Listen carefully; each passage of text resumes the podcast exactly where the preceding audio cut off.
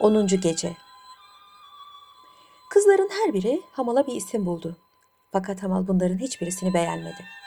Size adımı söyleyemem dedi. Ben bal kutusundan bal yiyip bir içim su ile içini serinletmek ve Gülfidan'ın gölgesinde yatmak isteyen bir ayıyım. Kızlar bunu işitince gülüştüler ve Hamal'ın sırtını okşayıp var ol kahraman ayı diye bağırıştılar. Hamal'la kızlar böyle akşama kadar eğlendiler. Havanın karardığını gören ortanca kız Hamal'a dönerek hadi artık gidebilirsin dedi. Hamal pişkin bir tavırla omuz silkti. Canımın çıkması benim için buradan çıkmaktan daha ehvendir. Yaptığınız iyiliği tamamlayın. Bu gece de eğlenelim. Gece sefası başkadır. Yarın sabah siz söylemeden ben kalkar giderim. Büyük kız Hamal'ın imdadına yetişti. Kardeşlerim dedi. Bu adamdan bugün çok memnun olduk. Varsın bu akşam bizde kalsın. Daha iyi eğleniriz. Küçük kız peki öyle olsun dedi. Yalnız bizim şartlarımızı kabul etmesi lazımdır. Ona şartımızı göster. Büyük kız hemen hamalı alıp büyük salonun kapısına götürdü. Ona altın yaldızla yazılmış bir yazı gösterdi. Sana ait olmayan işe karışma. Sonra hoşa gitmeyecek sözler işitirsin. Hamal başını sallayarak doğru dedi. Bu şartı kabul ediyorum. Her işe burnunu sokmak iyi değildir. Bunun üzerine yeniden sofra kuruldu, mumlar yakıldı, büyük bir neşe içinde yiyip içmeye, ot çalıp şarkı söylemeye başladılar. O sırada kapının çalındığı duyuldu. Hemen ortanca kız fırlayıp dışarı çıktı. Biraz sonra gelerek kapıda bir gözü kör üç yabancı köse var. Bize misafir olmak istiyorlar. Rum ülkesinden geldiklerini söylüyorlar. Pek tuhaf adamlar. İsterseniz bunları içeri alalım. Eğleniriz dedi. Evde en fazla sözü geçen küçük kız. Peki dedi al içeriye. Yalnız onlara da şartımızı söyle. Büyük kız tekrar dışarıya çıktı. Kör köseleri alıp geldi. Odada bulunanları selamladıktan sonra kendilerine gösterilen yere oturttu. Bir ara gözleri kızların yanında oturan hamala ilişti.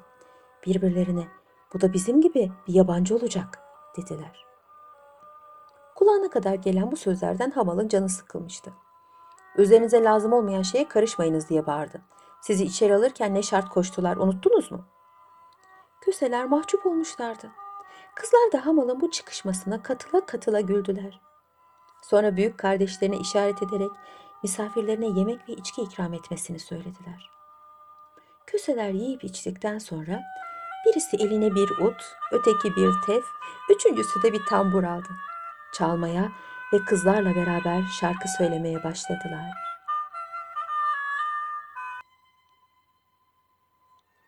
O gece Halife Harun Reşit'le Veziri Cafer ve Celladı Mesrur ara sıra halkın dertlerini yakından dinlemek için yaptıkları gibi kıyafet değiştirmiş Bağdat sokaklarında dolaşıyorlardı. Hamalla kızların yeni gelen köse misafirlere eğlenip yüksek sesle şarkı söyledikleri sırada onlar da kapının önünden geçiyorlardı. İçeride ne olduğunu öğrenmek maksadıyla kapıyı çaldılar. Biraz sonra önlerine çıkan büyük kıza biz bu memleketin yabancısı üç tüccarız. Akşam yemeğine davetliydik. Oradan çıkınca yattığımız sanı şaşırdık. Yatacak yerimiz yoktur. Bizi tanrı misafir olarak kabul eder misiniz? Dediler. Büyük kız biraz beklemelerini söyleyerek içeri girdi. Kardeşlerinden izin alarak tüccar kılığına girmiş olan Halife Harun Reşit'le adamlarını aldı. Köselerin yanına oturtup onlara da içki ikram etti. Harun Reşit kendilerini hoş görmelerini söyledi. Bunun üzerine büyük kız onlara zarif kadehler içinde meyve suyu getirdi. İçtiler. Bir zaman eğlendikten sonra küçük kız ortancasına vazifemizi unutmayalım diye seslendi. Bunu işiten büyük kız bulundukları odanın ortasını boşaltarak Hamal'a bağırdı. Hadi sen de yabancı gibi ne duruyorsun? Benimle beraber gel yapılacak işimiz var. Hamal hemen kendini toplayıp büyük kızla beraber dışarı çıktı. Biraz sonra onunla beraber iki büyük siyah köpeği sürükleyerek odaya soktular. Bunu gören küçük kız Hamal'a bunlardan birisini yanına yaklaştırmasını söyledi. Sonra eline bir kırbaç alarak onu merhametsizce dövdü. Hayvanın acı acı bağırmasına ehemmiyet bile vermedi. Sonra onu bağrına basarak tüylerini okşadı ve Hamal'a öbür köpeği getirmesini söyledi. Hamal dövülen köpeği alıp öbürünü getirdi. Genç kız ona da aynı muameleyi yaptı. Bütün bunlara hayretle seyreden Harun Reşit merakını yenemeyerek Cafer'e gözetti. Cafer işaretle sırası olmadığını anlattı. Küçük kız her iki köpeği dövüp okşadıktan sonra ablasına dönerek diğer vazifelerini yerine getirmenin sırası geldiğini söyledi. Büyük kız salonun bir köşesinde bulunan bir dolabı açıp atlas bir torba çıkardı. O sırada küçük kız ayakları yaldızlı ve üstünde kuş tüyü ile doldurulmuş bir döşek bulunan yüksekçe bir sedire çıkıp oturmuştu. Ablası da gidip onun önünde oturdu. Torbanın içinden bir ut çıkarıp akort etti. Sonra güzel sesiyle şu şarkıyı okumaya başladı. Aklımın aynasına çizdi güzel resmini. Yanık dudaklarıma yazdı tatlı ismini. Halime dostlar değil düşmanlar bile ağlar. Bir gözü ahu vardı. Ah esir etti beni.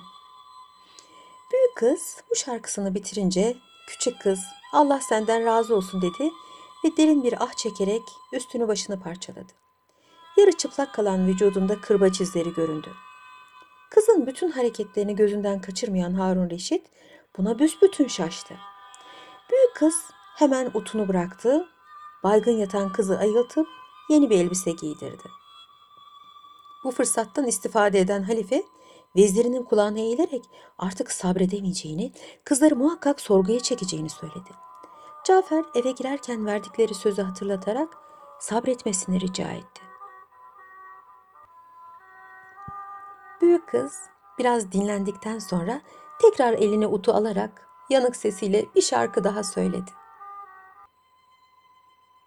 Yüreğim kül oldu aşkın odundan, vefasız sevgilim habersiz bundan. Ey gözümden ırak, kalpte gizli yar, mahşerde seninle çok hesabım var. Büyük kız şarkısını bitirdiği zaman bu sefer de ortanca kız acı bir feryat kopararak elbiselerini yırtıp kendini yere attı. Bunun üzerine büyük kız onu da ayıltıp yeni bir elbise giydirdi. Sonra Uddu o sırada biraz neşesi yerine gelen küçük kıza verdi. Ben artık yoruldum. Benim için güzel şarkılarından bir tane söyle dedi. Küçük kız görülmedik bir ustalıkta güzel bir taksim yaptıktan sonra en taş yüreklilere bile gözyaşı döktürecek hazin sesiyle şu şarkıyı söyledi. Daha ne kadar zaman yakacak bu aşk beni? Felek, kandırmadı mı döktüğüm yaşlar seni? Reva mı ey sevgilim kara toprağa düşmek? Almadan bir kerecik can verici bu seni. Bu türkü sona erince Hamal'ın Gülfiden adını koyduğu büyük kız da kardeşleri gibi üstünü başını parçaladı. Meydana çıkan etlerinden kırbaç izleri göründü. Hemen kardeşleri yanına koşup onun yüzüne gül suyu serptiler, ayılttılar. Bu hali gören kör köseler birbirlerinin kulağına keşke buraya gelip bu garip yürekler acısı şeyleri görmeseydik diye fısıldadılar. Halife onların da fısıldaşmalarından cesaret alarak yanlarına sokuldu. Bu evin nesi olduklarını sordu. Onların da yabancı olduklarını öğrenince hamala döndü. O da aynı şeyi söyledi. Bunun üzerine halife, biz burada yedi erkeğiz, onlarsa üç kadın. Zorlarsak bizden çekinir, sırlarını bize anlatırlar, dedi. Cafer, efendim dedi, şurada bir iki saatimiz kaldı. Yarın sabah her şeyi öğrenebiliriz. Kızlar misafirlerinin fısıl fısıl bir şeyler konuştuklarını görünce bu fısıltının sebebini sordular. Köseler ve halife ile Mesrur cesaret verince Hamal kızlara affedersiniz dedi. Arkadaşlarımız daha fazla sabredemediler. İki köpeği niçin dövüp sonra okşadığınızı ve şarkı dinledikçe aşka gelip üstlerinizi parçaladığınız zaman vücudunuzda görülen kırbaç izlerinin neden ileri geldiğini merak ediyorlar. Bunun üzerine küçük kız ötekilere sordu. Bu adamın dediği doğru mu? Bu gördüğünüz şeyleri merak mı ediyorsunuz? Cafer'den başka hepsi evet dediler. Genç kızın yüzünü öfke bürüdü. Tok bir sesle bu sorunuzla bizi ne kadar kırdığınızı bilemezsiniz dedi. Biz sizi evimize aldık. Ağırladık, dostluk gösterdik. Size ait olmayan bir şeye karışmayacağınıza dair söz aldık. Halbuki siz şimdi vaadinizi yerine getirmiyorsunuz.